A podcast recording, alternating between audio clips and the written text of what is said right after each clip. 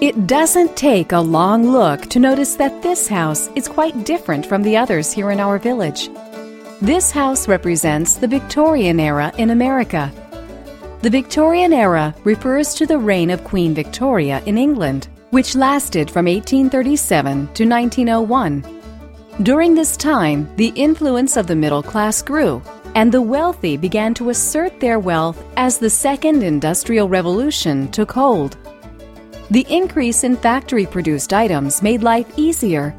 Towns were growing as people became more prosperous. While before, a home was simply enough for what a person needed, the Victorian era began to see homes that became larger and more comfortable, as well as a way for people to show off their growing financial security.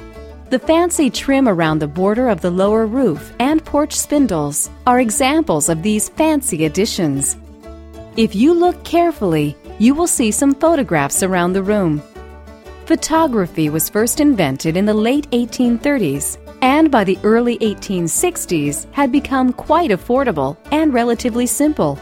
The Civil War was one of the first conflicts to be photographed on a large scale and many soldiers had their photographs taken for their loved ones, as well as carrying a photograph with them to battle. It soon became a status symbol for people to have photographs of family members decorating the home.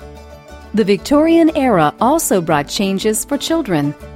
Queen Victoria and her husband, Prince Albert, were very affectionate toward their children. Prior to this time, parents felt children would be spoiled by too much love and attention.